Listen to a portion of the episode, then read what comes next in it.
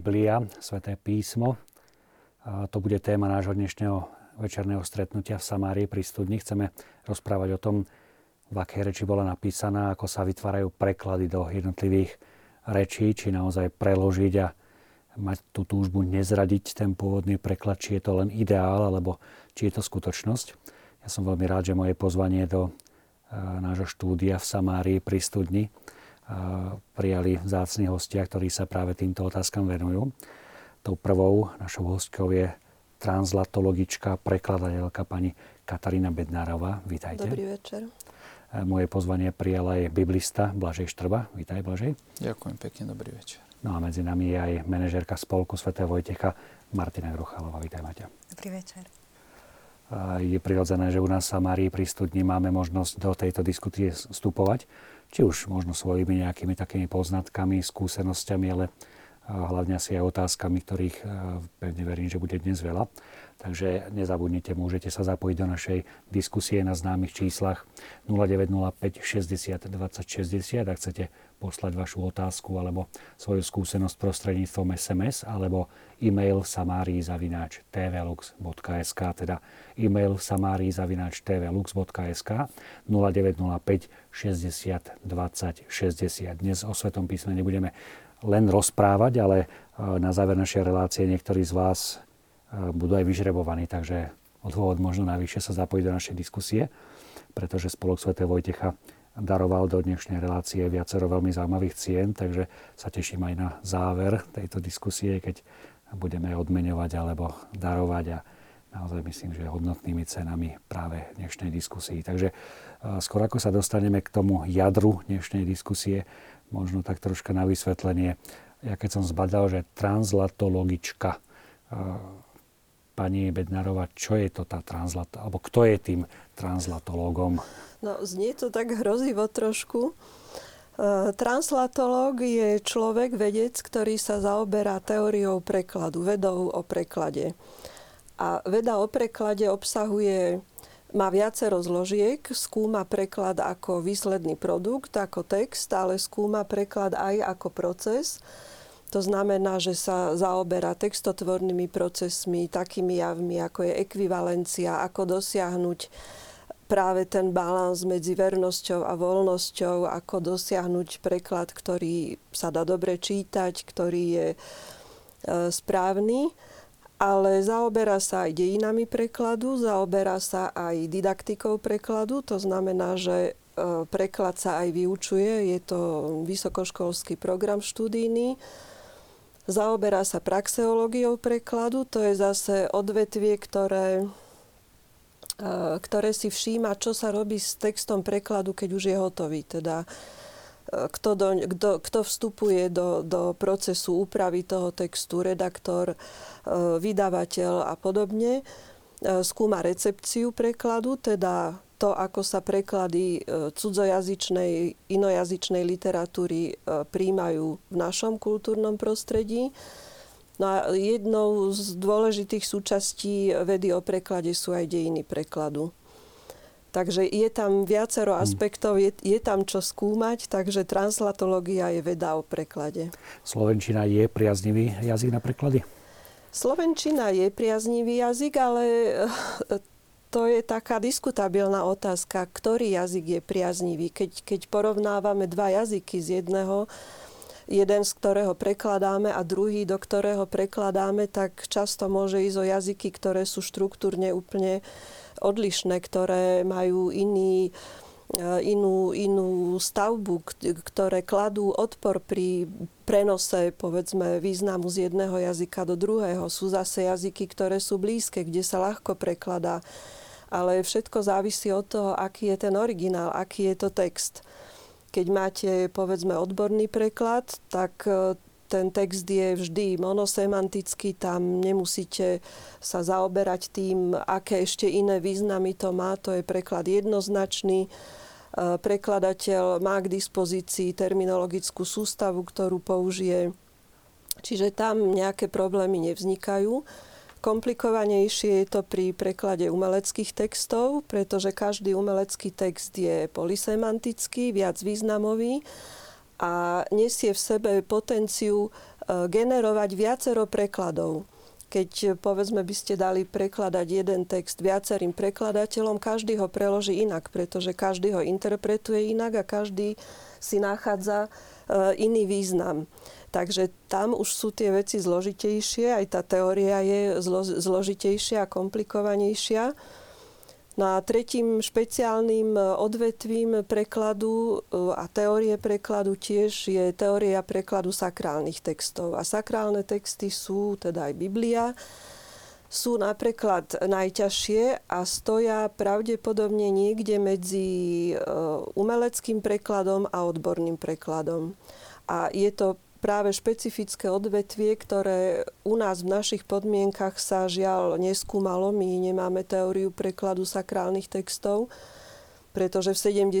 rokoch minulého storočia, keď sa etablovala veda o preklade, profesor Anton Popovič urobil systematiku e, prekladu, kde zaradil teda tie špeciálne teórie odborného umeleckého prekladu a ešte iné. E, zaradil tam aj teóriu sakrálnych textov, ale nikdy sa nerozpracovala. Maťa, ty si prekladala takisto niektoré z kníh. Ako sa cíti prekladateľ, keď e, sedí mm, voči nemu práve človek, ktorý sa venuje tým prekladom z takého odborného hľadiska? Mm. Ja som sa trochu venovala teórii prekladu, takže už teraz sa cítim celkom fajn. Ale je to naozaj, že, že je ťažké Ehm, hľadať práve tie variácie, ktoré preklad ponúka a nájsť tú správnu cestu. Vždy je to o rozhodovaní sa a človek si potom za tým aj musí stať, prečo sa tak rozhodol a prečo stojí práve za touto variantou. Ako si vydavateľstvo vyberá prekladateľov? Ehm, snažíme sa ísť hlavne na kvalitu, teda hľada, hľadať ehm, prekladateľov, ktorí majú skúsenosť s prekladom sakrálnych textov a ktorých máme overených, lebo už sa nám viackrát stalo, že sme oslovili e, neznámeho alebo prekladateľa, s ktorým sme nemali skúsenosť. A bolo to cítiť, že nie je doma práve v sakrálnej problematike, že neovláda niektoré výrazy, na niektorých sme sa aj zasmiali, keď napríklad e, kňaz išiel slúžiť omšu a dal si na seba šál namiesto štóly.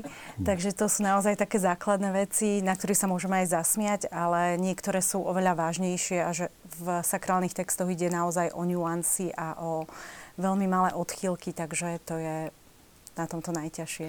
Ak by sme chceli byť taký komerčný, ako vyzerá trh s prekladateľmi na Slovensku? Je dostatočný?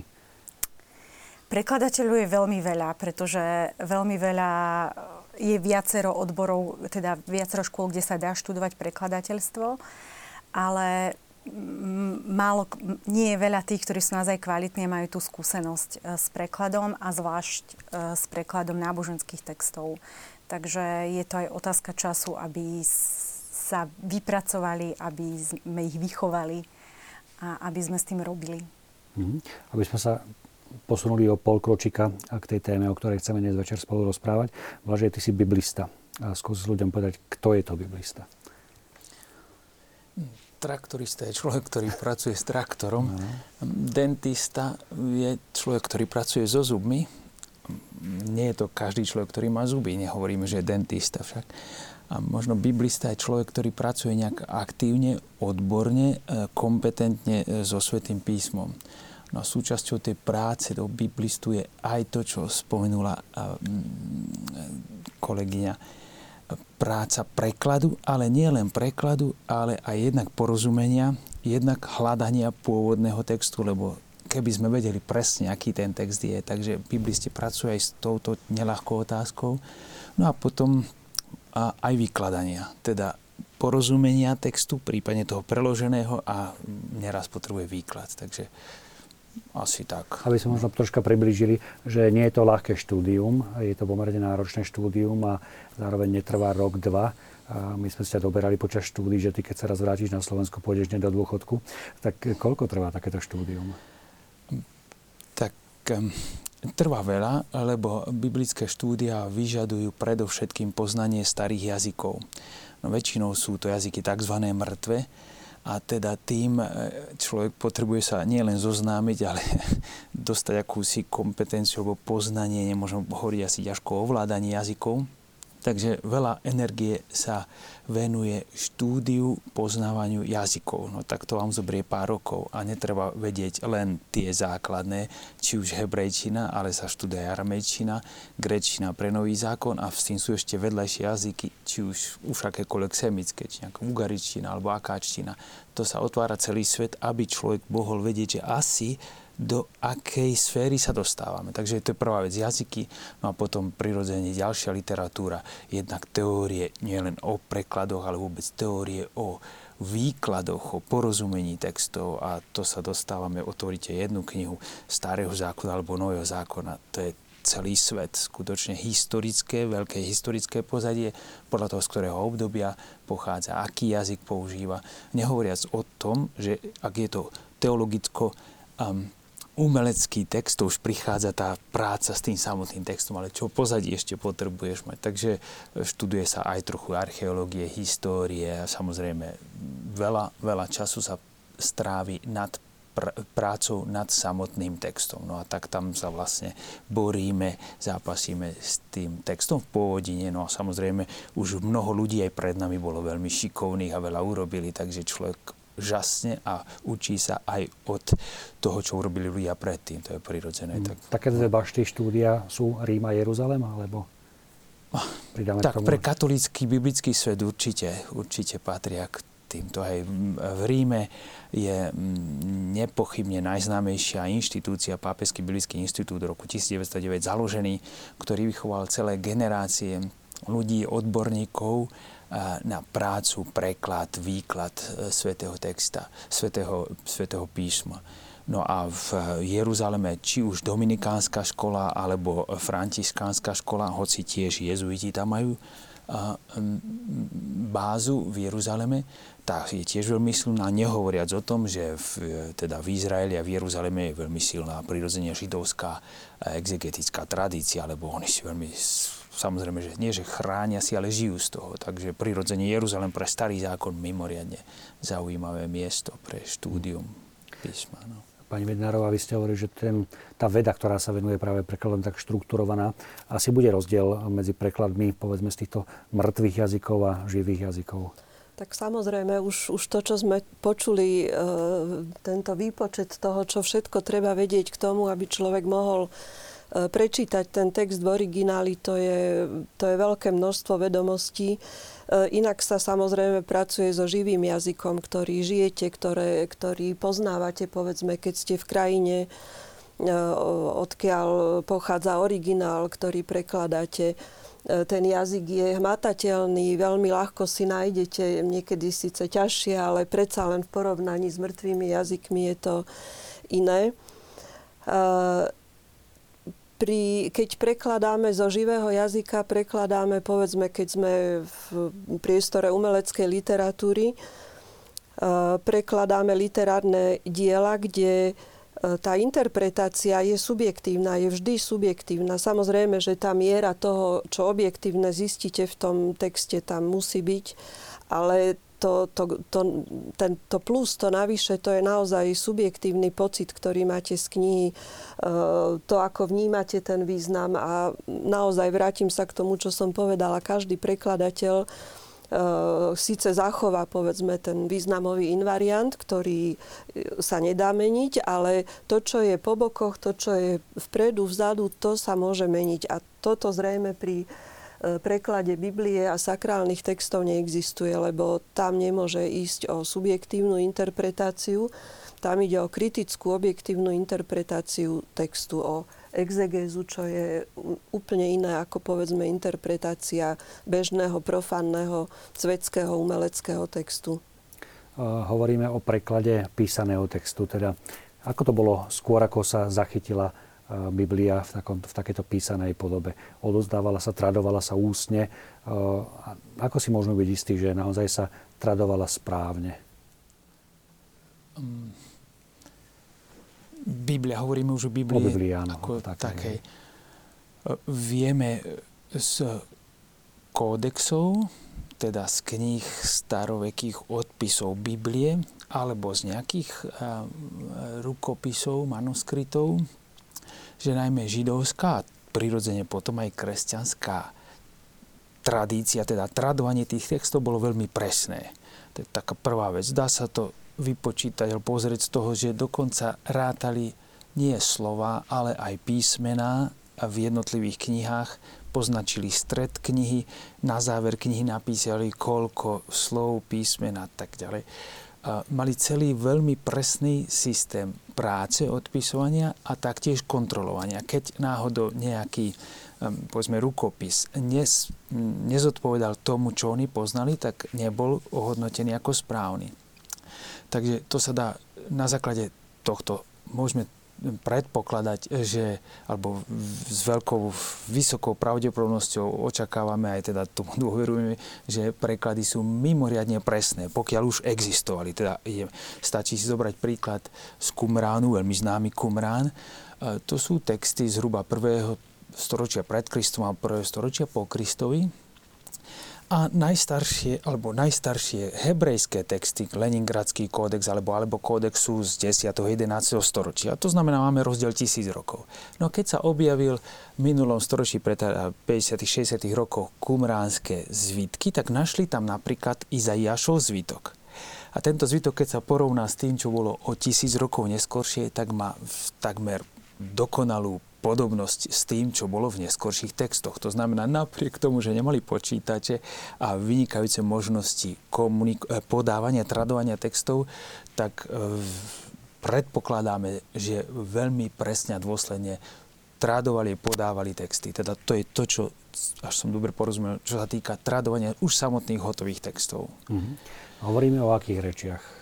A pokiaľ teda Biblia e, bola, e, o Biblii, tak samozrejme bola napísaná starý zákon alebo časť starého zákona. Hebrejská Biblia je po hebrejsky, ale aj ona má niečo po aramejsky, čo samozrejme už nie je to isté ako hebrejčina.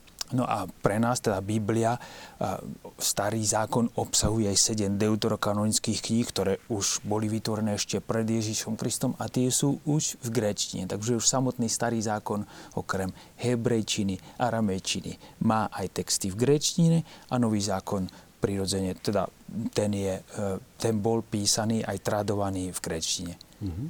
Ako je to s inými biblickými, alebo teda s inými náboženskými textami, porovnaní povedzme so Svetým písmom?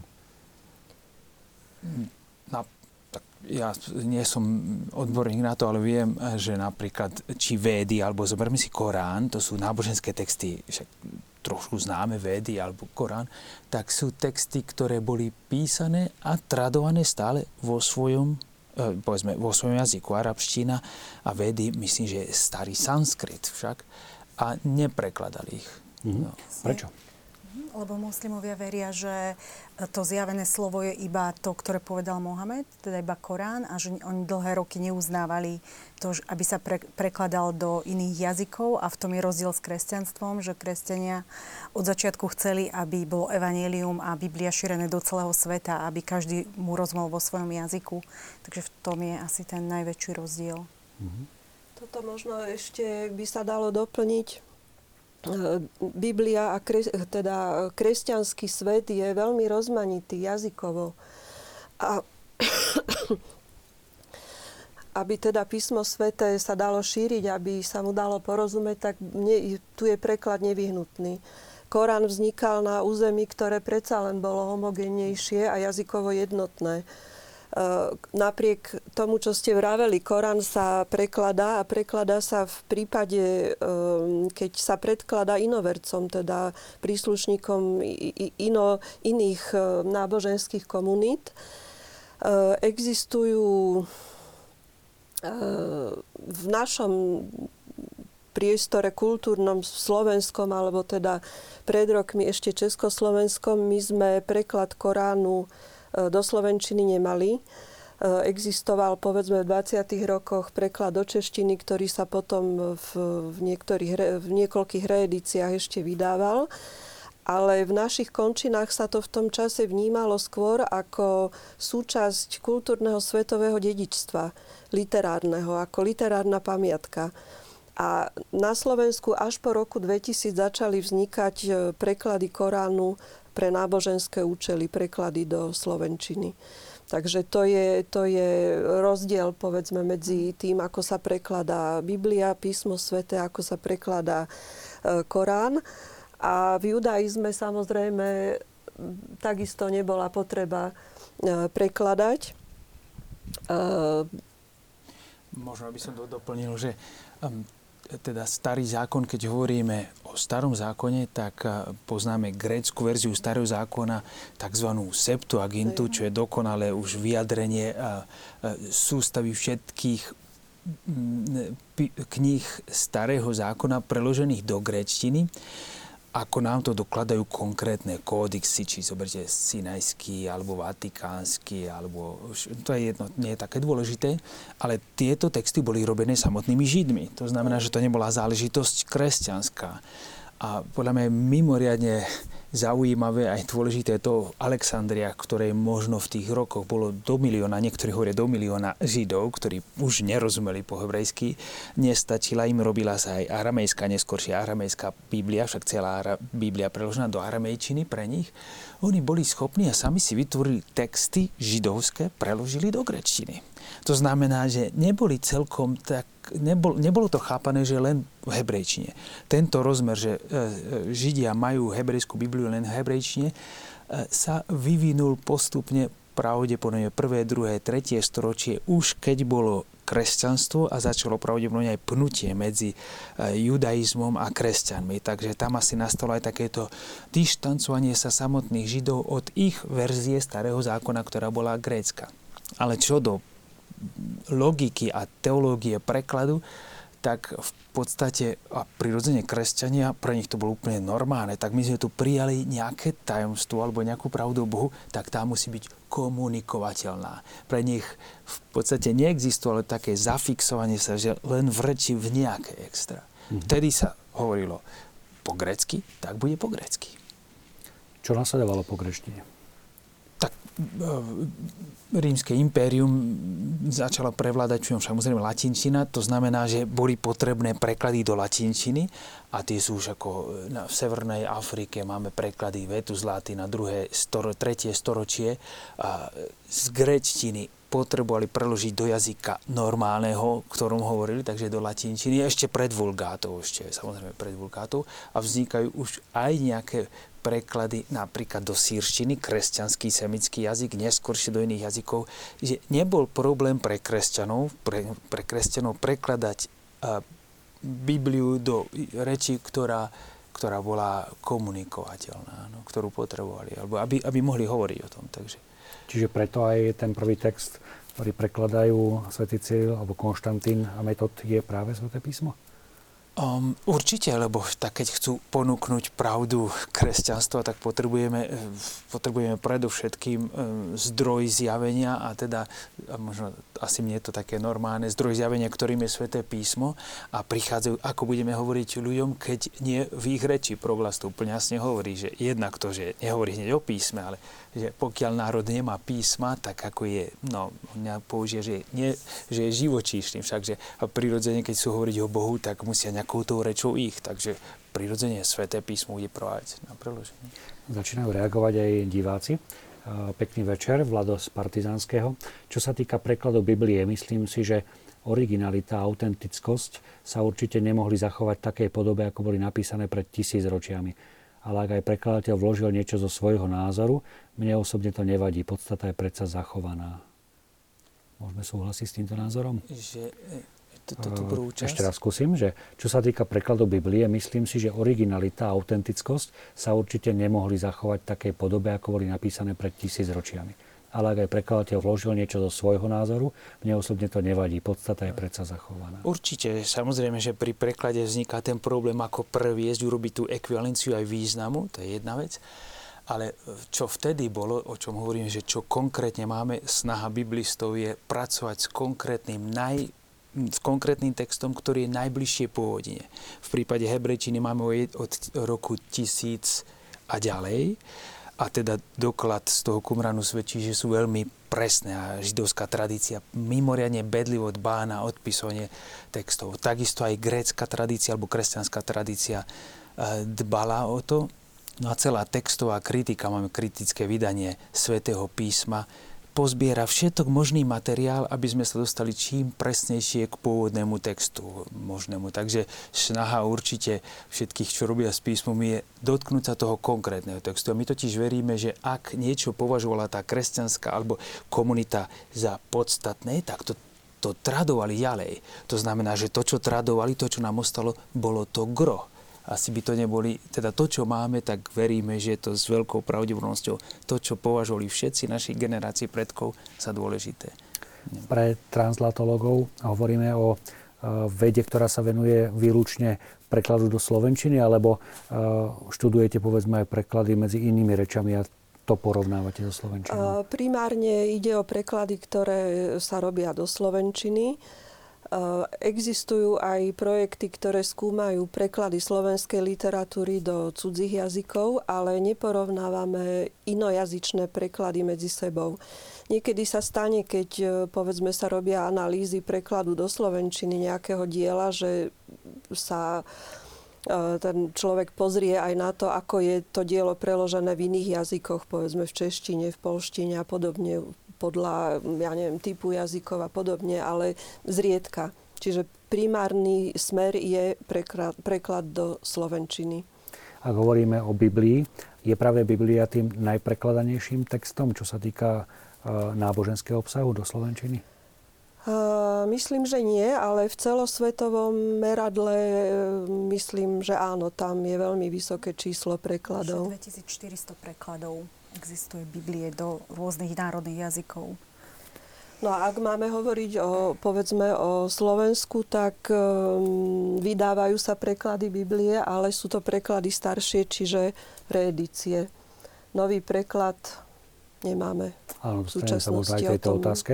Uh, aké sú rozdiely, povedzme, medzi tými prekladmi, alebo kedy vznikol prvý preklad, uh, okrem Hovoríme teda o Konštantinovi Metodovi, alebo čo bolo potom? No, hovoríme o Konštantinovi a Metodovi ako o období, ktoré bolo základným kameňom pre našu kultúru aj pre literatúru. E, konec koncov aj pre jazyk, hoci hovoríme o období staroslovienčiny, po ktorom nastalo niekoľko storočí e, ruptúry a latinizácie spoločnosti po tomto období veľkomoravskom sa dostaneme, ja neviem, do obdobia 14. storočia, 15., kde máme fragmenty fragmenty modlitieb, glosáre a podobne, ktoré sa zachovali, ale stále nemôžeme hovoriť ešte o, o kompletnom preklade Biblie.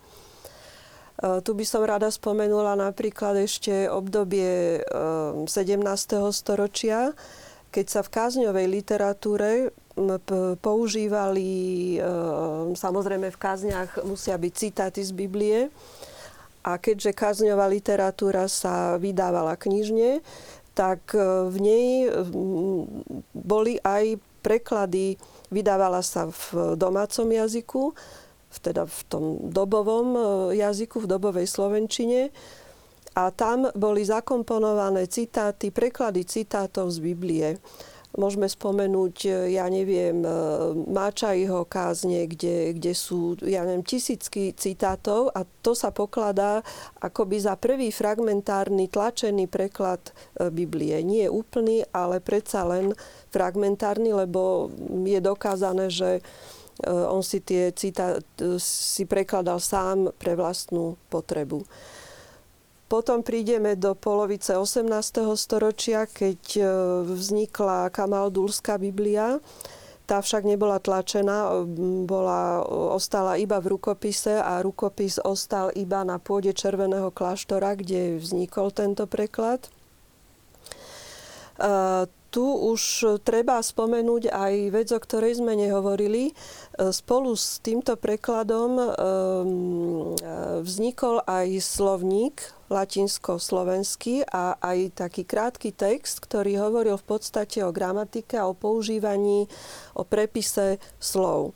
Takže tam už bolo cítiť snahu kodifikovať jazyk a ak nie teda v takom zmysle, ako, v akom dnes chápeme kodifikáciu, ale um, určiť nejaké princípy používania toho jazyka, pretože bez princípov gramatických, lexikálnych ne, nemôžeme prekladať. Keď sa vrátim povedzme do obdobia Veľkej Moravy, Cyril a Metod musel, museli jednoducho vytvoriť abecedu, aby sa ten preklad dal zapísať. A niektorí jazykovedci sa domnievajú, že pravdepodobne existoval aj nejaký náčrt gramatiky, lebo bez, bez týchto základných princípov to nešlo, lenže to je hypotéza, ktorá nie je potvrdená, nič, sa, nič podobné sa nenašlo. E, čiže tá snaha e, ukotviť jazyk v nejakých princípoch, tá je už citeľná teda v polovici 18.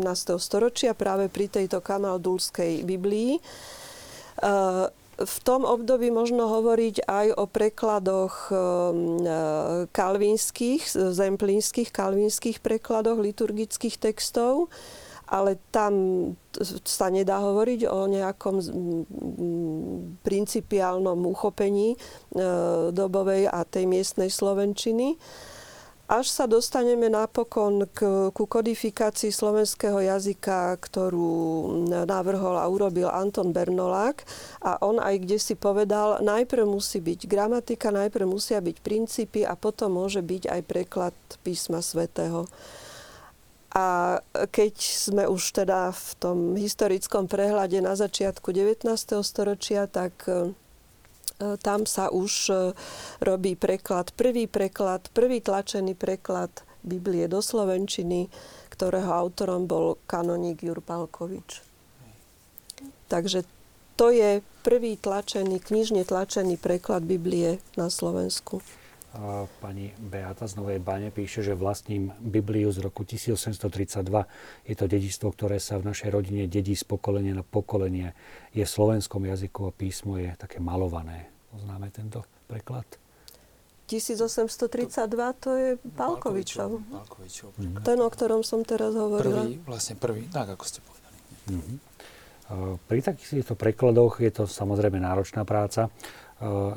Počuli sme, že niektoré tie preklady mali na starosti jednotlivci. Asi dnes ide skôr o tímové prácu, hej? Alebo... Tak keby sme hneď spomenuli druhý preklad, a to bol tzv.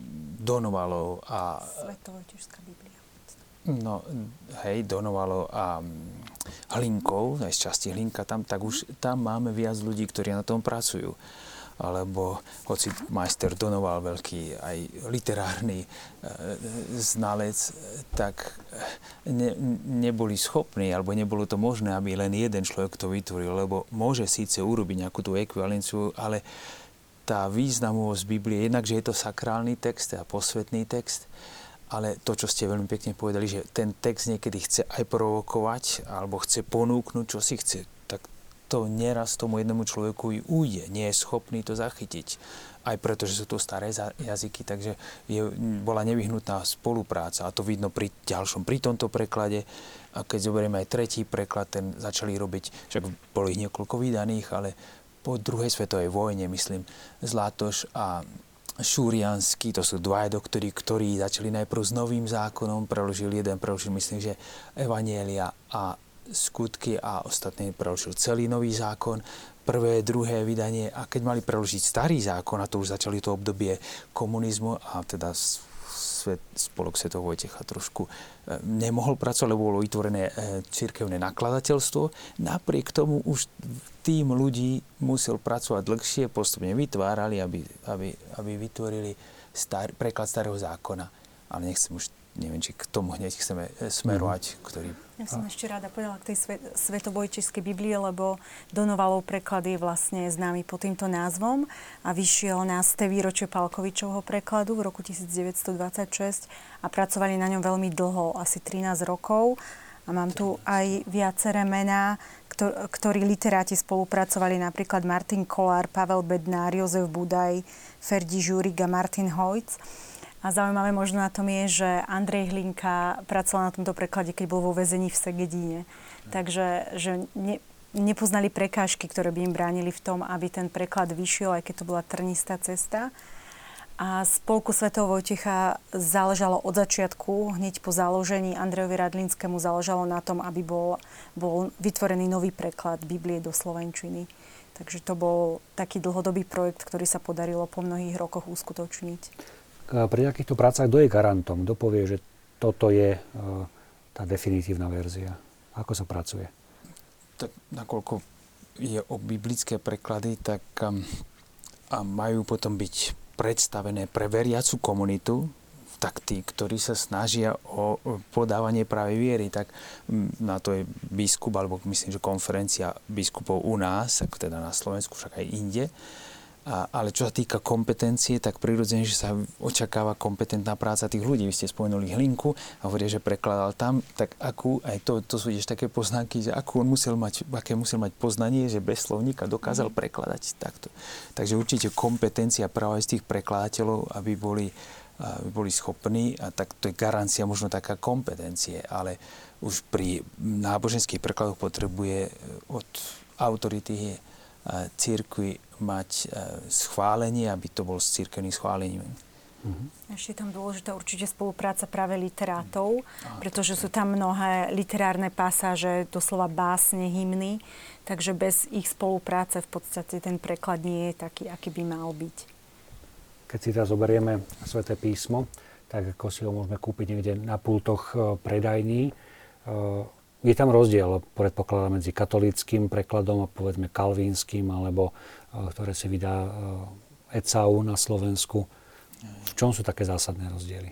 Ešte ďakujem, že ste to spomenuli. Ja som tak neuvažoval, nakoľko pracujem viac s tým biblickým textom, takže pri tých prekladoch tam sú neraz aj ďalšie názory, a teda výmeny názorov aj s odborníky zo slovenčinármi. To vidno aj pri tých, mm-hmm. lebo pracujem pri niektorých projektoch Takže prirodzene stačí urobiť len ten preklad a urobiť ekvivalenciu významu, ale teraz, aby bol ten preklad porozumený v Slovenčine, no tak to je už to je ďalšia veľká práca na tom.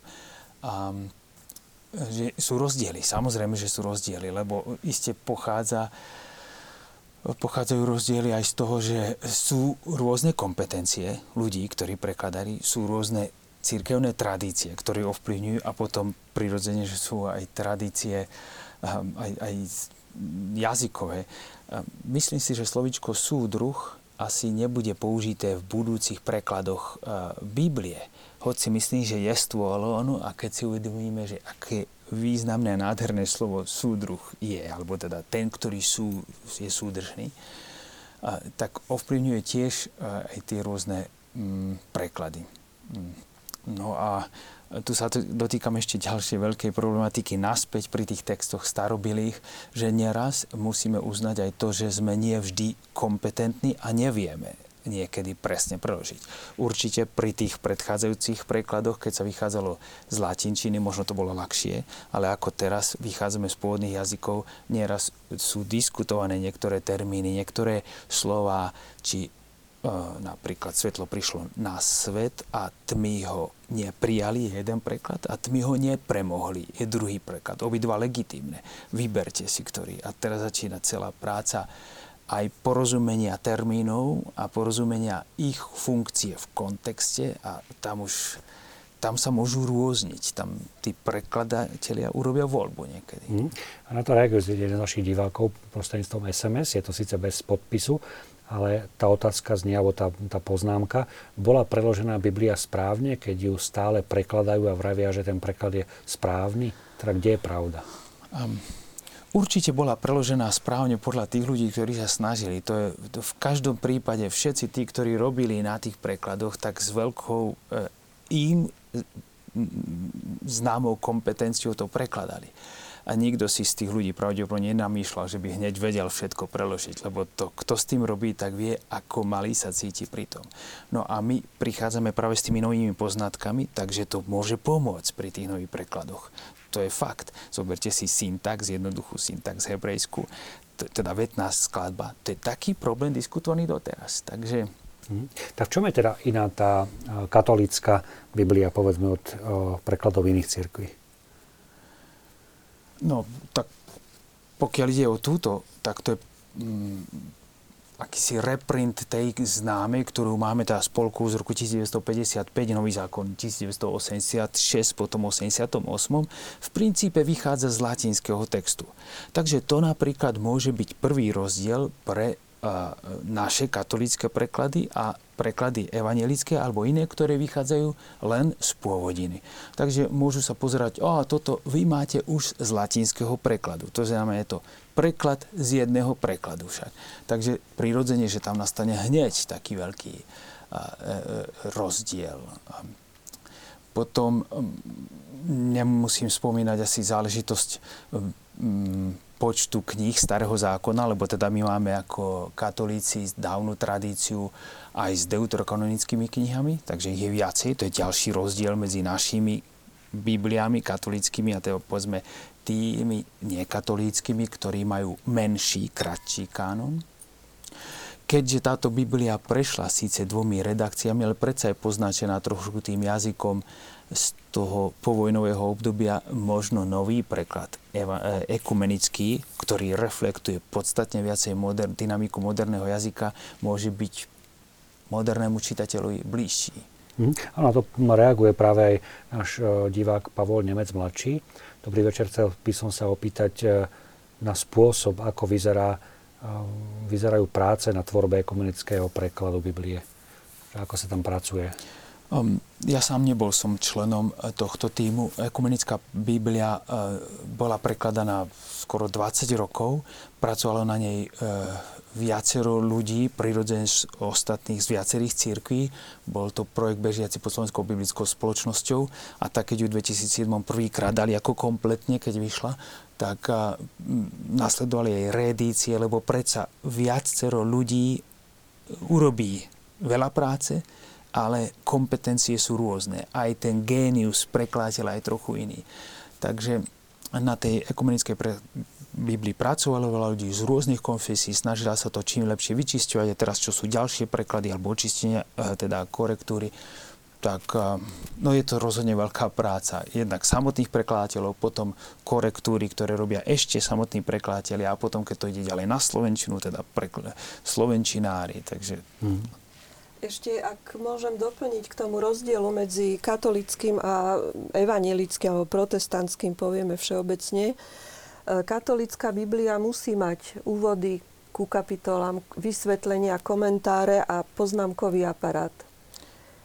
Toto v protestantskej Biblii nemusí byť, ani, ani zvyčajne nebýva, takže povedzme lajkovi sa taký text číta ľahšie a lepšie, plynulejšie, ako keď sa musí zastavovať a povedzme každú poznámku, vysvetlivku si prečítať, aby, e, aby mal e, ten obraz úplnejší. E, rozdiel je napríklad aj v lexike. V katolíckej Biblii máme oslovenie pán, v protestantskej hospodín. Aj v samotnom názve, povedzme, starý zákon, stará zmluva. Čiže tie rozdiely sú aj lexikálne, to súvisí zrejme s tradíciou. E, napríklad e, dá sa to ešte demonstrovať na piesni, piesni. E, v tej protestantskej tradícii sa zvykne skôr používať názov veľpieseň, to je z, z nemeckého, z Lutherovho Hoheslied. A v katolíckej tradícii zase pieseň piesni, čo je Eh, latinský genitív. Eh, takisto povedzme Šalamún, to je meno, ktoré je odvodené z, z tej latinskej tradície. Hmm. Takže dajú sa aj takéto detailné rozdiely nájsť. Tak určite, týchto rozdielov by asi bolo viac, lebo však pieseň piesni aj v herečine sa nazýva Šír Haširim, to znamená, že samotná pieseň piesni vo svojej pôvode nemá, nie teda len v prekladoch nejakých iných toto pomenovanie tých termínov, a teraz prídeme k vážnejším termínom, keby sme zobrali štandardný v tomto roku termín chesed, čo je termín, štandardne sa prekladá, he, grécky text má heleos a vulgáta dôsledne misericordia. V slovenských prekladoch máme rôzne. Raz ho prekladajú láska, raz ho prekladajú milosť, raz ho prekladajú milosrdenstvo a tam vidno aj určité teologické pozadie ktorých prekladateľov. No a je rozdiel, keď napríklad čítate v žalme veľmi pekný žalm, alebo taký silný žalm 63, napríklad, pozrieme sa tu, v tomto našom preklade to bude, nebudem to dlho hľadať, Bože, Ty si a, a, veď tvoja milosť je lepšia než život. Moje pery ťa budú oslavovať. a na inom mieste aj Žalm 30 hovorí, že alebo tvoja milosť je lepšia než život. Máme tam v pôvodine chesed, čo je heleos a latinský text má misericordia. Prečo prekladatelia zvolili milosť, keď tu nemáme slovičko chen? A, a napríklad roháčkov preklad preferuje nieraz pre chesed milosť. Takže tuto napríklad vidno vplyv pravdepodobne aj e, roháčkovho alebo, alebo teda evangelického prekladu. Na iných miestach nie je to tak preložené. Sa často prekladá ako milosrdenstvo. Mm. Ale pravdepodobne milosrdenstvo bolo silno ovplyvnené porozumením odpúšťania hriechov. A keď si prečítaš toto, že milosrdenstvo lepšie než život, tak akoby to nezdalo sa, tu vidno teologické pozadie termínu milosť. Tak No a takýchto pojmov je veľmi veľa. Toto sú dôležité, niektoré sú menej dôležité. Keď sa človek počúva, hovoríme o tom, že je to práca týmu, je to práca niekoľkoročná.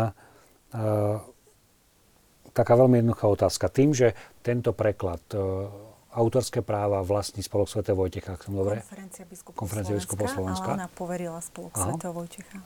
Kto financuje takúto prácu, povedzme? Spolok Čiže to, Sv. Vojtecha. Spolok Sv. Vojtecha, aj? Mm-hmm. Čiže o, aj tie nové preklady, o, ako je to s novým prekladom? Pracuje sa na nejakom novom texte, alebo o, ten, ktorý máme, sa len nejakým spôsobom reviduje? No tento je stále od toho, v princípe od toho roku 1955, je revidovaný 60. Starý zákon, hej? Áno, starý zákon, pardon, a nový zákon o 76. A potom aj keď 90. rokov bol urobený, v 95. vyšiel ako v Ríme prvé rímske vydanie, potom v 96. spolku Sv. Vojtecha 98 a tak ďalej, skoro každý rok vychádzal. Eh, urobiť nový preklad. Mm, pán arcibiskup eh, Zvolenský eh, na 74.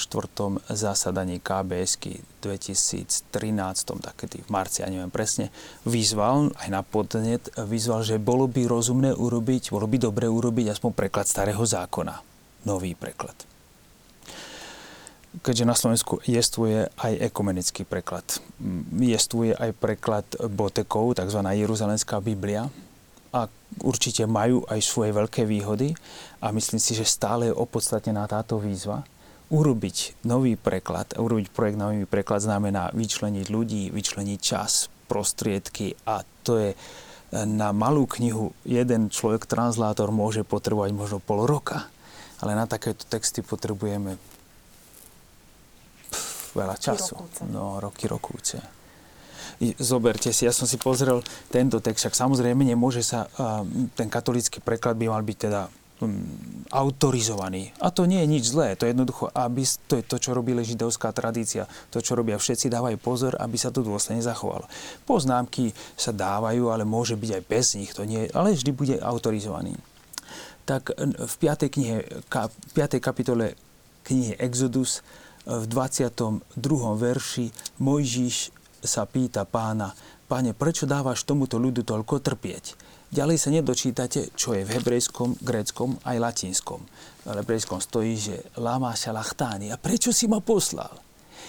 Neviem, prečo to v 55. nedali a prirodzene, že nové preklady nemôžu len tak vstúpiť, lebo je tu obsahový problém. Akože viete, by ste, by ste vniesli celkom vážnu výzvu Mojžiša voči pánovi, prečo si ma poslal tak je to veľmi ťažko takéto urobiť. Samozrejme, že toto je máličko také veci, ale na to potrebujete mať spústu očí, kontrolovať, skúmať a, a takže... Takže minimálne tá energia túžba tu je? Prosím? Tá energia túžba tu je? A určite, určite. Myslím, že z vrchu, alebo teda e, aj otcovia biskupy to vidia, že je to dôležité. A na to treba však samozrejme kompetentných ľudí, nachystaných ľudí, aj energiu no a čo všetko taký projekt obnáša. No, to už mm. asi aj na vydavateľovi pravdepodobne, či by vydavateľ mal záujem o takúto vec. Uh, tie naše reakcie sa nám začali sípať. Uh, naša stála diváčka uh, pani Štefancová, ďakujem za skvelú reláciu, ako je v Samárii pri studni. Ďalšia reakcia divačka Anna. Na jednej púti nám kniaz biblista vysvetloval, že Biblia nebola v mnohých prípadoch dobre preložená. Použil veľa príkladov. Na jednej strane to bolo zaujímavé, ale na druhej strane to bolo zmetočné. Čo si o tom myslíte? Tak iste chceli povedať, že niekedy ten, ten preklad e, bol, bol sme slabší a že dalo by sa tam niečo povedať lepšie. No, asi treba rozlišovať komu, kedy, ako hovoríme, do akej miery je to potrebné. Keď sa pozrieme na túto fotku, túto dámu pri Samári, tak možno nie je podstatné, aké má oči. Ale neraz, keď chceme robiť presný preklad, porozumieť, tak by možno bolo veľmi dôležité vidieť jej ťahy očí, aby som videl dopodrobná. No tak asi pri ktorých púťach netreba ísť príliš do podrobností, to, e, lebo ten človek je celkom ináč nastavený. Niektorí odborníci mm, možno by to rady počúvali, takže treba veľa rozlišovania aj umu. Možno treba pochopiť, že možno chcel povedať, áno, bola tam chyba, no, ale keď je chyba, tak priložím ruku k dielu, k novému prekladu, pokúsim sa. Aby sme urobili kúsok ďalej, alebo ten krok ďalej, pretože doteraz hovoríme väčšinou o takých technických veciach, že ako sa ten preklad vytvára, čo môžu byť nástroje takého prekladu. Ak si môžem dovoliť takú osobnú otázku, ako teda pristupujete vy k Svetému písmu? Čo je pre vás Sveté písmo? Čítate ho? Ako často ho čítate? Ne, ne, nemieša sa to potom práve s tým, s tým človek na to už potom pozera tým odborným okom? No, aj sa to možno niekedy mieša, pretože tá profesionálna deformácia je dosť silná. A, poviem za seba, budem trochu osobná. A, môj otec, keď spomínal vždy na roky svojho detstva, tak e, e, veľmi často pripomínal to, že u nich vyrastal teda na dedine, v rodine, ktorá držala na knihy. E, mali Bibliu, mali katolický preklad, ale český z, ja neviem, z polovice 19. storočia. A každý večer čítali. A museli čítať aj deti, keď už sa naučili čítať a tie deti sa museli naučiť čítať švabach, lebo v tom čase, pravda, sa knihy takto tlačili a z tejto starej Biblie si čítali. A vždy spomínal to, aké, aké je to dôležité, aby to dieťa počulo ten text, aj keď mu nerozumie, lebo to dieťa si vyberie z toho textu vždy to, čo je schopné pochopiť. A tento návyk je veľmi dôležitý. Ja som už žiaľ takýto návyk nemala a skôr som sa približovala k písmu cez literatúru a cez, cez to, čo by sa dalo povedať o tej profesionálnej deformácii. Ale poviem iný príklad e, z literatúry. Uh, nedávno som sa zaoberala na prednáškach z francúzskej literatúry spisovateľom André Židom. André Žid bol celoživotný čitateľ Biblie nosil vo vrecku nový zákon, mm, vo svojej životopisnej knihe píše, že neopustil, jednoducho nebol schopný výjsť z domu bez toho, aby nemal nový zákon e, vo vrecku. A ak chceme pochopiť jeho literárne dielo celé, tak musíme, musíme sa vyznať Biblii, musíme poznať Bibliu, musíme čítať písmo, lebo bez toho to nejde. A to je veľmi dôležitá vec a v tom je aj povedzme význam, keď ste sa na začiatku pýtali, alebo teda otázka znela, aký je význam Biblie. Toto je jeden z významov. Tiež bez Biblie nemôžeme pochopiť veľkú časť literatúry. Som nadviazala na to, čo hovorí súčasná ruská autorka Ľudmila Ulická, tak ona v knihe Zelený stan práve hovorí, že kto nepozná evanílium, nepo, nepochopí žiadnu európsku knihu. Takže je to naozaj... A k tomuto Andrej Židovi sa viažu aj také praktické problémy, pretože on má mnoho diel, ktoré, ktoré sú mm, nazvané výrazmi e, z Biblie. Jedno dielo sa volá Tesná brána, druhé dielo sa volá v slovenskom preklade Až kým zrno neodumrie, čo v Biblii je preložené Ak zrno neodumrie. Tam je trošku taký malý posun, ale treba vedieť, čo to znamená, na čo to naráža, aká je tá alúzia, lebo bez toho sa to nedá pochopiť. Hmm. Ďalej má parafrázu o marnotratnom synovi, e, parabolu tohto príbehu a, a takto sa dá každé jedno dielo rozobrať, e, ja neviem, čítate a zrazu sa tam objaví Saul, ktorý hľadal ovce a našiel kráľovstvo. A hmm. to má ďaleko siahle konotácie potom na pochopenie jeho diela. Čo je to pre biblisto čítať Sveté písmo, pretože uh, kde ten človek bojuje, že Ja by som povedal, že to, ja som rád, že som deformovaný touto mojou profesionalitou alebo týmto, týmto môjim záujmom o písmo. Ste spomenuli mladý čas. Mne mama čítala biblické príbehy.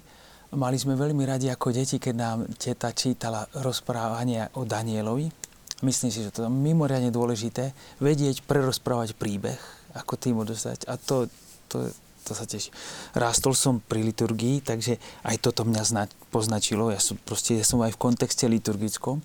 No a už potom, keď som začal študovať, tak samozrejme, že človek má stále tú, tú, tú, tú snahu tam vidieť tie rozdiely a problémy a také veci, ale to Božie slovo je tak silné a toto prichádza aj taký ďalší rozmer, že ja sa aj ja ho aj rád čítam ako tak, že mi niečo hovorí. To, podľa mňa to sa dá aj vypracovať, aj musí to pochopiť, že to nie je môj objekt, ale ja som objektom slova, dokonca exegeza to priamo rozlišuje, kedy si sa hľadalo, že v texte úmysel autora, potom sa prestúpila v druhej polovičke 20. storočia na to, že čo hovorí text. Nevieme, čo hovorí autor, ale čo hovorí text a veľmi silný rozmer to vlastne výkladu a vstupu do písma, čo je celková problematika vôbec hermeneutiky a výkladu akýchkoľvek textov, je, že, že čo ja hovorím, aký ja vediem dialog s tým textom. A o, odhliadnúť od tohto vedeckého pohľadu, ja si myslím, že toto je mimoriadne zaujímavé a aj to je šťastné, že ja nepozerám to len na to, čo ja môžem z toho vyboxovať ale čo, čo, čo to mne hovorí. Takže ja to rád čítam takto. Naša divačka Anna reaguje. Sledujem vašu reláciu, je to naozaj veľmi zaujímavé, aj keď občas trošku zložité. Moja reakcia asi nie je až tak veľmi k téme. Mám malých synov 2 až 4 roky a zvažujem, akú Bibliu im kúpiť, aby im to čo najlepšie priblížilo k Boha. Teda máme tu viacero otázok, ktoré sa venuje práve tomu, že ako predstaviť to sväté písmo deťom, možno, že aj spolosvetov Vojtecha vie niečo ponúknuť. Áno, áno, my sme, my sme práve na toto chceli reagovať a vydali sme viacero kníh, e, ktoré sú zamerané vyslovene na deti a už od tých úplne najmenších detí na niektorých knihách je napísané, že je to od 0 do 4 rokov. Nie je to samozrejme Biblia celá, sú to len prerozprávané tie najzaujímavejšie biblické príbehy. Ako ste vyspomínali, že vás zaujal Daniel, tak e, sú tam e, vybrané tie také, ktoré majú nejaký dej, ktoré majú rozuzlenie, aby deti zaujali. E, sú to dokonca aj leporeláž, kde je iba kratulinký text, ale krásna ilustrácia, ktorú si dieťa zapamätá a bude s ňou rásť. A postupne, ako deti rastú, tak sú tie texty trošku dlhšie, ale stále zostávajú ilustrácie. A myslím si, že je to veľmi dôležité. Ja aspoň, čo som mala nejakých známych, ktorí boli z iných kresťanských cirkví, tak ich deti vedeli, tieto biblické príbehy ovládali úplne perfektne a práve vďaka tomu, že rodičia im ich od malička čítali alebo ich e, sledovali prostredníctvom rôznych biblických príbehov. Takže myslím, že to je naozaj základ čítať Bibliu už s deťmi a mhm. postupne do nej dorastať. Kde sa tak láme? Kde je to ten okamih? Lebo Jedna vec sú deti, potom sú tu tínedžeri a mladí. Máme, povedzme, katechizmus pre nich, ktorý je iný ako, povedzme, ten, ktorý je určený biskupom a kňazom. Ako je to v tomto rozmere pre, pre mládež? Áno, aj pre mladých pripravujeme práve dokonca až dve publikácie. Jedna je teda z, z, zo spomínanej edície, ako vyšiel katechizmus, tak bude aj Biblia. Je to veľmi zaujímavá publikácia, kde sú rozobrané v podstate všetky knihy biblické s rôznymi príkladmi a takými pikoškami alebo zaujímavými vecami, ktoré môžu mladých zaujať. A tiež pripravujeme pre mladých e, taký výber biblických príbehov, e, prerozprávaný literárne mm. z pera Dany Podradskej a ktor- táto publikácia bude mať aj veľmi zaujímavé grafické spracovanie, takže verím, že sa priblížime Bibliou aj k mladým alebo k hľadajúcim ľuďom. Kde sa to láme? V ktorom veku, že človek už potom siahne po tom originále? Myslím originále v tej danej reči. Kde, kde je to väčšinou? Možno z kniazkej praxe alebo z osobnej skúsenosti? Ja z osobnej skúsenosti si pamätám, že už na strednej škole sme rádi čítali e, to evanielium alebo hociakú stať, najmä nový zákon, že tak, tak bližšie, že čo mi to vlastne hovorí. Takže už hovoríme o nejakých 15-16 ročnom človeku, ktorý má určite cit na to, že začína vnímať, že tu je trochu viacej, ale to asi aj osobné, závisí od iných. Ja by som sa vrátil k tomu, tým rodičom. ja pokladám, že tá prvá Biblia, ktorú im dať, tak je cez nich. Akože, ja som teda, pracujem s písmom a dbám veľmi na to, aby každá čiarka bola na svojom mieste, pokiaľ ide o písmo. Ale súčasne chápem, že to písmo, to Božie slovo ponúka a má ho ten rodič ponúknuť, prerozprávať, povedať im ho. A dozrieva, on sa bude pýtať viacej, bude chcieť viacej, potom príde k tomu textu, pustí ho tak. Taká možno odborná otázka. E, naša divačka Mária.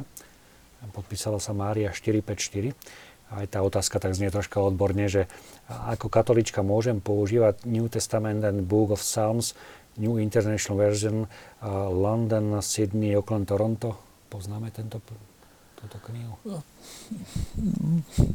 neviem, poznám, samozrejme New International Version poznám, ale e, neviem vám teraz povedať, že pod ktorú denomináciu patrí, ale nech môže používať. Pokiaľ hovorí, povedal Pavol, len nech sa ohlasuje Kristus, hovoril Pavol. Apoštol divák Peter, pekný večer.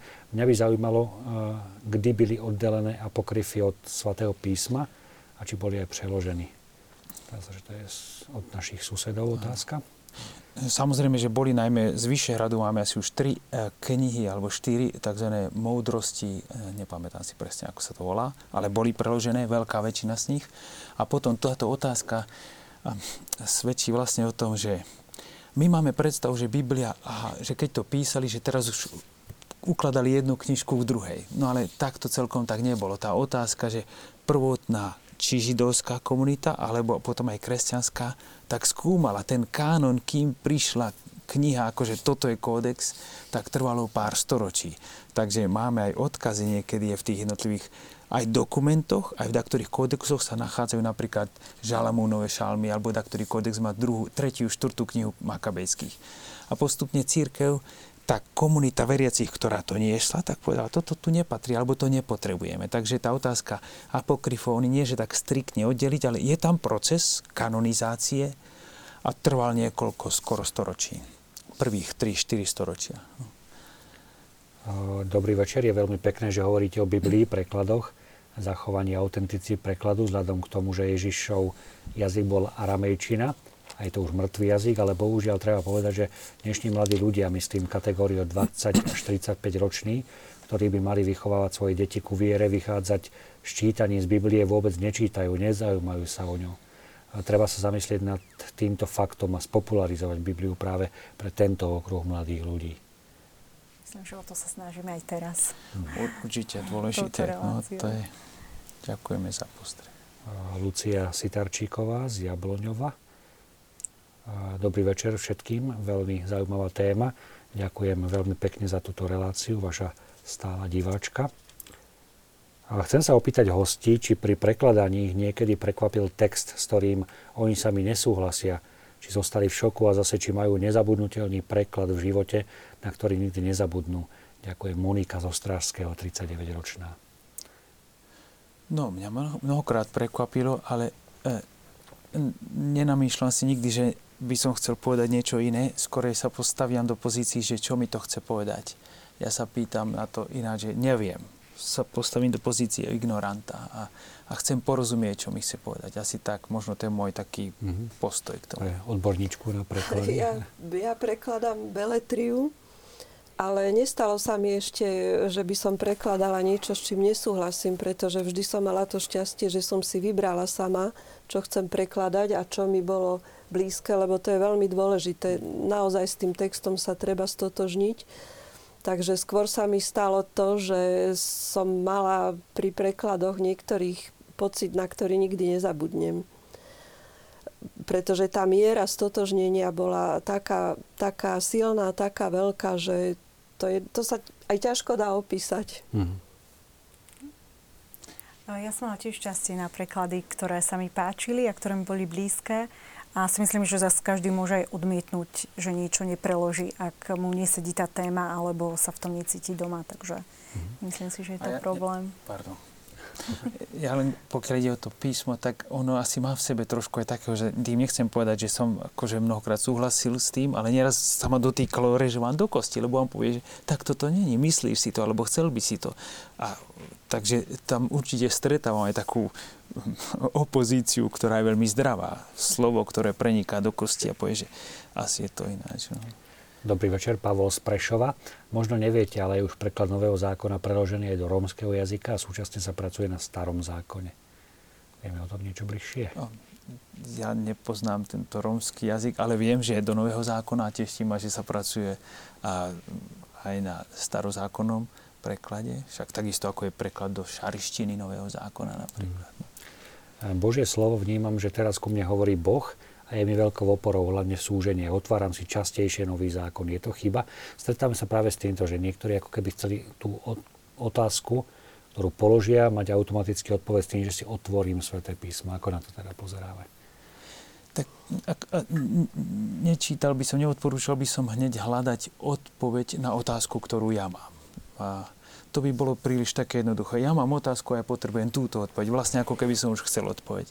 Ale určite je dobré toto nastavenie a podľa mňa rozmer viery nevyhnutný s vierou, s otvorenosťou aj s takým prilnutím čítať slovo, teda sväté písmo, a snažiť sa porozumieť, že čo môže mne určitej chvíli hovoriť. A viete, nenájdete hneď, hneď priamo takú tú odpoveď. Takže to by som asi tak ja by som sa toho vyvaroval. Mm. Že mhm. radšej čítať na pozbudenie, keď potrebujem pozbudenie, je dobré poznať stránky písma, či žalmy alebo nový zákon a niečo si prečítaš len to. Niekedy človek potrebuje naozaj dobré slovo, aby sa upokojil, alebo len pripomenúť si tú silu slova. A to myslím, že mu dá viacej ešte. Vojtek Kuchta z Kežmarku sa pýta, príjemný večer, ďakujem za veľmi zaujímavú a pútavú tému k prekladom Biblie. Chcel by som sa spýtať, či je podstatný rozdiel medzi vydaniami svätého písma Spolku svätého Vojtecha z roku 1986 a súčasne vydávaných prekladov a poznámok.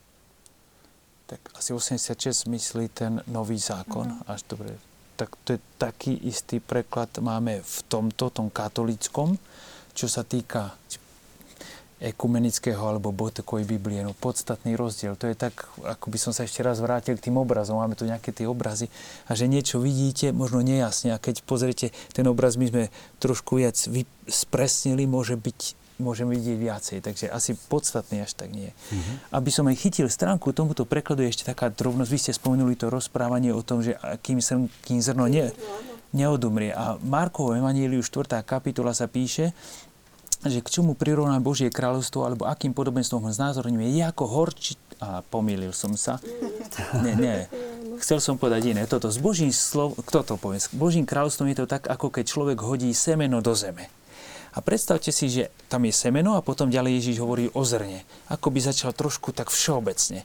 A niektoré moderné preklady hneď tam dajú zrno čo pôvodina nemá. Pôvodina Marek chce mať najprv semeno a potom ťa privedie k zrnu, lebo bude rozprávať silnejší, bude e, rozvíjať ten dej. A podľa mňa tento preklad to má jedinečne. Má to, má to aj roháčko, ale tieto moderné to nemajú. A tak to sú že mnohokrát boli veľmi presní aj tí mm-hmm. prekladateľe. Uh, Stanislav z Prešova.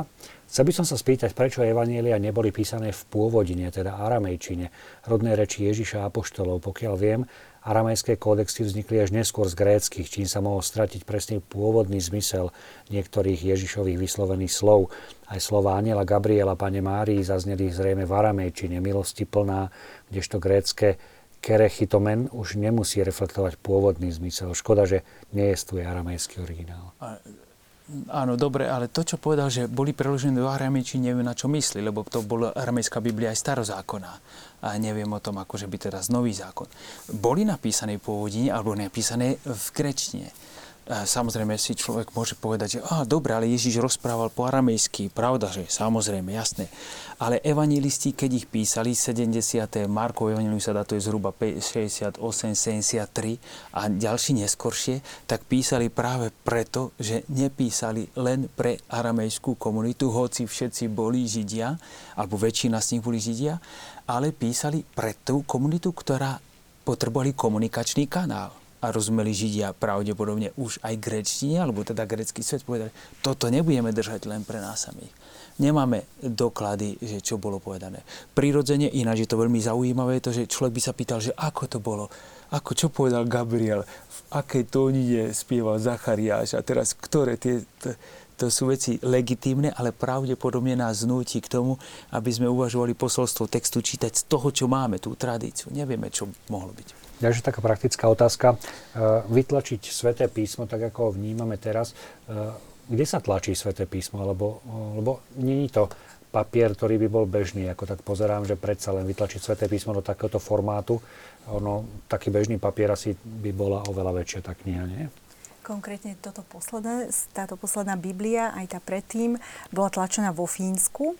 Prečo vo Fínsku? Kde je, kde je špeciálna tlačiareň, ktorá sa špecializuje na tlač na tenký papier. Uh-huh.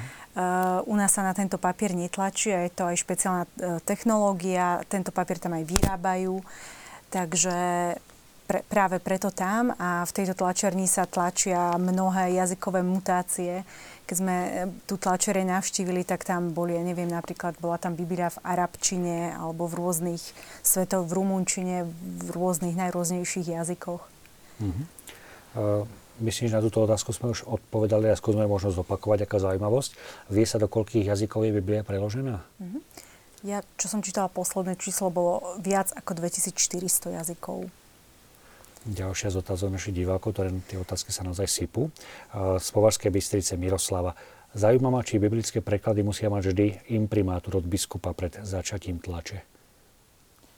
Pokiaľ je o katolícke, tak ja to chápem ako celkom prirodzenú, normálnu vec, že teda spoločenstvo veriacich dáva pozor, že aby to naozaj bolo aj e, dôsledne presne urobené. To je podľa mňa to, to je súčasť církvy. Aj, takisto aj evanielici to majú, že mhm. potrebujú mať. To, to je pekná vec. No.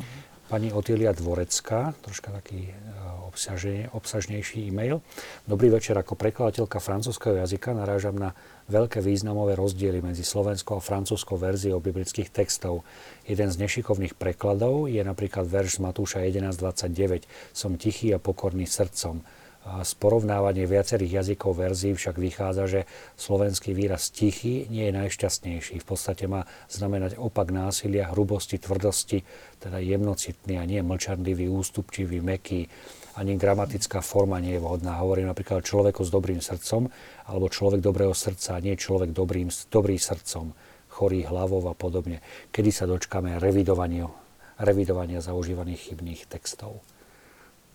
Veľmi pekne ďakujem za veľmi správny komentár, alebo pravdepodobne v tomto je nejaký kalk tých starších prekladov z tých 50 rokov, ktorí sa už pri tých revidovaniach báli urobiť nejakú tú zmenu, lebo samozrejme tam myslím, že proj e, ako taký mierny, však to je veľmi dobré. No a kedy sa dočkáme nových prekladov, ja, ja som len výkonná sila, ja nie.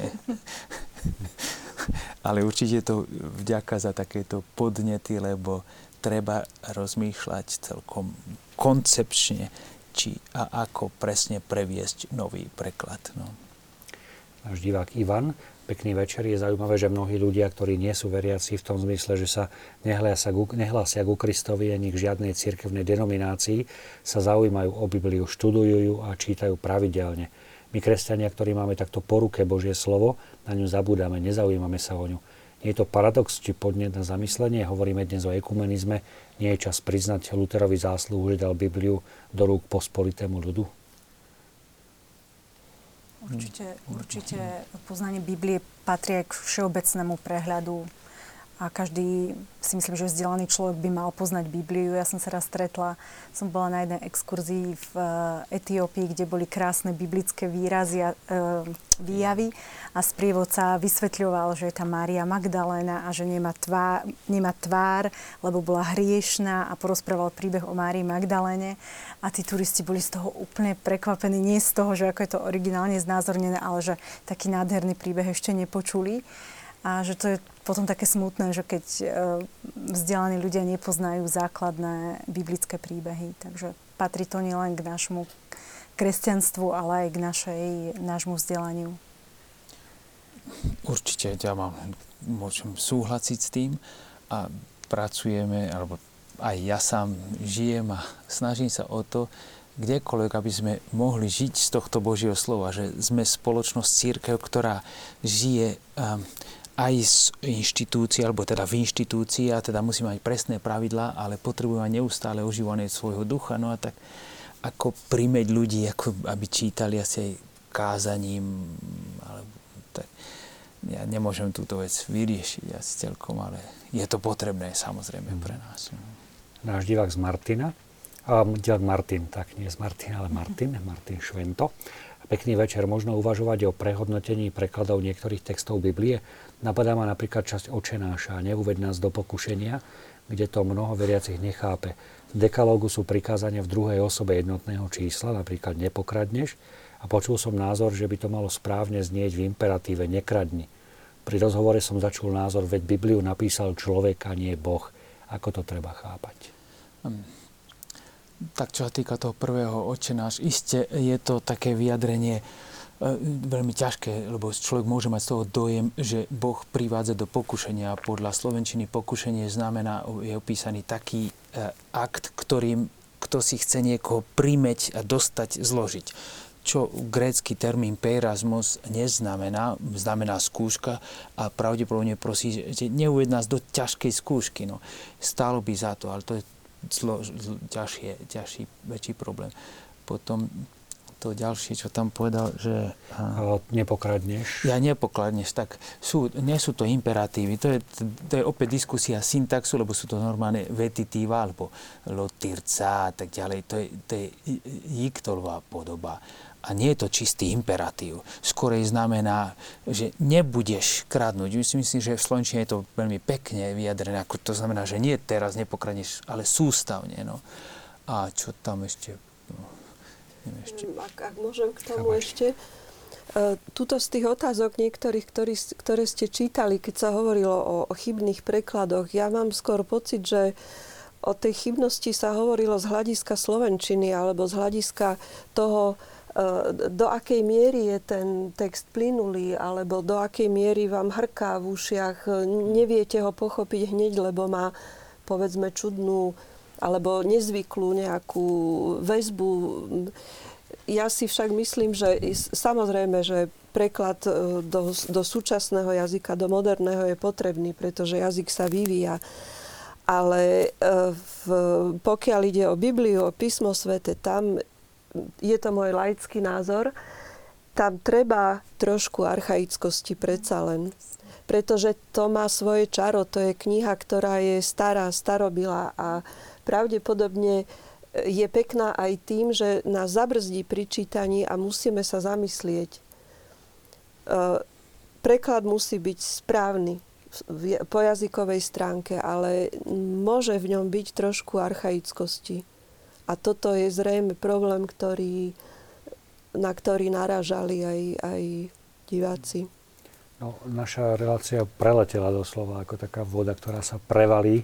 Takisto by sme určite našli mnoho príkladov vo Svetom písme, ale slúbili sme na začiatku, že budeme aj odmeňovať, tak tie posledné dve minútky skúsme teda sa uh, zamerať na to. No, myslím si, že tieto krásne uh, knihy, ktoré tu máme uh, pre detských divákov, ako Biblia pre dorobčekov, Biblia, moja prvá Biblia a Biblia, môj zácný dar, tak myslím, že tam tie by sme mohli poznať práve pani Anne, ktorá má toho dvojročného a štvoročného uh syna, takže určite e, tí sa tomu potešia. E, no a skúste pri týchto dvoch, lebo ešte tu máme teraz priamo tieto vydania svätého písma, ktoré ešte doslova voňajú novotou práve z tej fínskej tlačiarne, takže komu by sme mohli poslať tieto dve. Skúste mi povedať, nechám to asi na dámy, Blažej sa určite neurazí, skúste mi povedať číslo od 1 do 25. 8. 8 a 10. Tak poďme na to. 6, 7, 8. Takže tú prvú získava Lucia Sitarčíková z Jabloňa. By som na to nezabudol. A bolo čo, 10? 10. A 10. A tu máme len SMS-ku. Takže my potom poprosíme v režii, budeme sa snažiť prostredníctvom toho SMS-kového čísla dopra- do, teda dopracovať k ďalšiemu výhercovi, takže zatiaľ nepoznáme jeho meno, ale máme poznačenú tú SMS-ku. Bola to otázka, bola preložená Biblia správne, keď ju stále prekladajú a vravia, že ten preklad je správny, kde je pravda, takže možno aj štúdium e, tohto konkrétneho prekladu svätého písma môže pomôcť nášmu divákovi alebo diváčke, aby sa zorientoval práve tých rôznych prekladoch. Takže chcem vám zo srdca poďakovať za vašu účasť v našej relácii v Samárii pri studni. Možno ešte bolo množstvo otázok spojených s lekciou Divín a ďalšími otázkami, ktoré sa viažu ku Svetému písmu. Je aspoň dôvod v tejto téme pokračovať, takže ďakujem ešte raz za vašu účasť u našej relácii a samozrejme aj vám, drahí televízni diváci, za to, že ste sa takto aktívne zapojili do našej relácie. Takže ešte raz veľká vďaka a príjemný zvyšok večera.